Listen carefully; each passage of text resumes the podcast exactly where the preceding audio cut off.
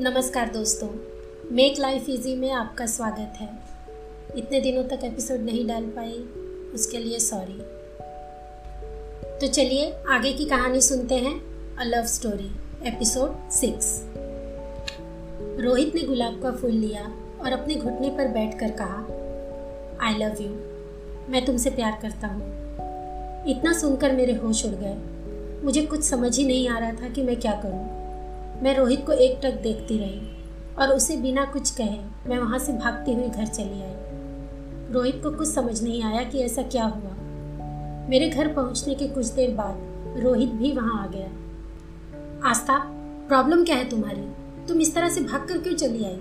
रोहित ने कहा, कुछ नहीं, अभी तुम यहाँ से जाओ, मुझे कोई बात नहीं करनी है। आखिर ऐसी क्या बात है जो तुम हमेशा ऐसा बिहेव करती हो? आज मुझे जानना ही है। तभी रिया वहाँ आ जाती है। जब तक तुम कुछ बताओगे नहीं, हमें पता कैसे चलेगा कि प्रॉब्लम क्या है। अब तो हम दोस्त हैं। क्या तुम अपनी प्रॉब्लम हमसे शेयर नहीं कर सकती? रोहित अच्छा लड़का है। फिर क्यों? रिया ने कहा। आज मैं जाने बिना यहाँ से जाऊँगा नहीं। तुम्हें बताना ही पड़ेगा कि प्रॉब्लम क्या है, रोहित ने कहा। उन दोनों के इतना पूछने पर मैंने अपने और साहिल के बारे में उन्हें सब कुछ बता दिया। बस यही प्रॉब्लम है। मेरे और साहिल के बारे में सुनकर रोहित दुखी हो गया और वहाँ से चुपचाप अपने घर चला गया। रिया ने मुझे तसल्ली दी। सब ठीक हो जाएगा, तू घबरा मत। इतना कहकर वो भी अपने कमरे में चली गई। और मैं चुपचाप बैठे अपने और साहिल के बारे में सोचती रही। अगले दिन रोहित घर पर आया। हाय आस्था। हाय रोहित, कैसे हो? गुड, तुम कैसी हो? फाइन कल के लिए सॉरी मैंने कहा। सॉरी किस बात के लिए? जो भी था तुमने सच सच बता दिया। बस हो गया। मेरे मन में जो था, मैंने तुमसे कह दिया। कोई बात नहीं। हम कुछ हो ना हो। एक अच्छे दोस्त तो हैं ना? हाँ। ओके अब बताओ, आगे का क्या प्लान है? कैसा प्लान अरे तुम्हारे और साहिल के बारे में क्या सोचा है तुमने? मैंने कुछ नहीं सोचा है और सोच के भी कुछ नहीं होगा। मुझे पता है मम्मी पापा कभी नहीं मानेंगे। तुम इतनी जल्दी हार कैसे मान सकती हो? मेरे पास एक प्लान है। कैसा प्लान मैं मुंबई जाऊँगा और साहिल से बात करके उसे यहाँ लेकर आऊँगा। और इससे क्या होगा? मम्मी पापा कभी नहीं मानेंगे। डोंट वरी मैं साहिल को यहाँ लाऊँगा और तुम्हारे मम्मी पापा को भी मना लूँगा। तुम टेंशन मत लो। मैं कल ही मुंबई जाता हूँ। पक्का ऐसा हो पाएगा?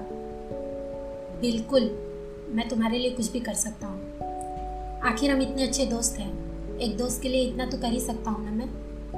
मैं ज़रूर कोशिश करूँगा। तुम टेंशन मत लो आस्था। इतना कहकर रोहित वहाँ से चला गया। मैं नहीं जानती थी कि रोहित कुछ कर पाएगा या नहीं। पर उसके इतना कहने से ही मेरे दिल को तसल्ली मिली थी। एक उम्मीद जागी थी। दूसरे दिन रोहित घर आया। आस्था, मैं मुंबई जा रहा हूँ। तुमने जो एड्रेस दिया है, उस एड्रेस पे मैं वहाँ जाकर बात करूँगा। इतना कहकर वो वहाँ से चला गया। मैं बहुत खुश थी। तीन दिन बाद रोहित वापस आया। मैं उसे देखकर बहुत खुश हुई, मगर वो अकेला ही था। साहिल नहीं आया, मैंने पूछा। पर रोहित कुछ बोले बिना ही वहाँ से चला गया। मैं परेशान हो गई। आखिर ऐसा क्या हुआ होगा? साहिल तो ठीक है ना? दूसरे दिन रोहित आया। मैंने उससे पूछा, रोहित, क्या बात है? साहिल तो ठीक है ना? तुम कुछ बोल क्यों नहीं रहे हो? बताओ ना, आखिर बात क्या है? तुम साहिल को भूल जाओ, रोहित ने कहा। क्या बकवास कर रहे हो तुम? कैसे बताऊँ तुम्हें? तुम जिसका इंतज़ार कर रही हो, वो तुम्हें भुला चुका है। क्या? मैंने चौंकते हुए पूछा। हाँ मैं मुंबई तुम्हारे कॉलेज गया। वहाँ पर मैंने साहिल के बारे में पूछा। जब उसका पता मिला तो मैं उसके घर गया। साहिल बाहर आया। हम दोनों बैठकर बातें कर रहे थे कि तभी मेरी नज़र उसके दीवार पर टंगी फ़ोटो पर पड़ी। वो उसकी शादी की फ़ोटो थी। मुझे यकीन नहीं हुआ तो मैंने उससे पूछा, ये तस्वीर किसकी है? रोहित ने कहा, ये मेरी शादी की फ़ोटो है। ये मैं हूँ और ये मेरी बीवी है, साहिल ने कहा। बहुत हिम्मत करके मैंने उससे पूछा, सुना है तुम किसी लड़की से प्यार करते थे?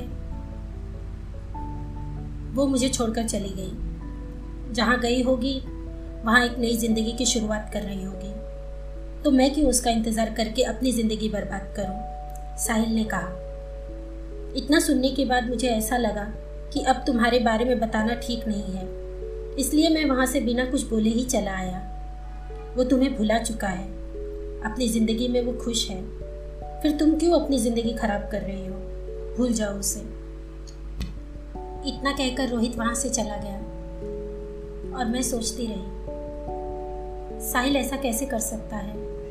विश्वास नहीं होता। मगर रोहित ने जो कहा, वो सच ही होगा। आखिर रोहित झूठ क्यों बोलेगा? मैं फिर दुखी और अकेली हो गई। इस एपिसोड के लिए बस इतना ही। तो सुनते रहिए अ लव स्टोरी मिलते हैं अगले एपिसोड में। नमस्कार।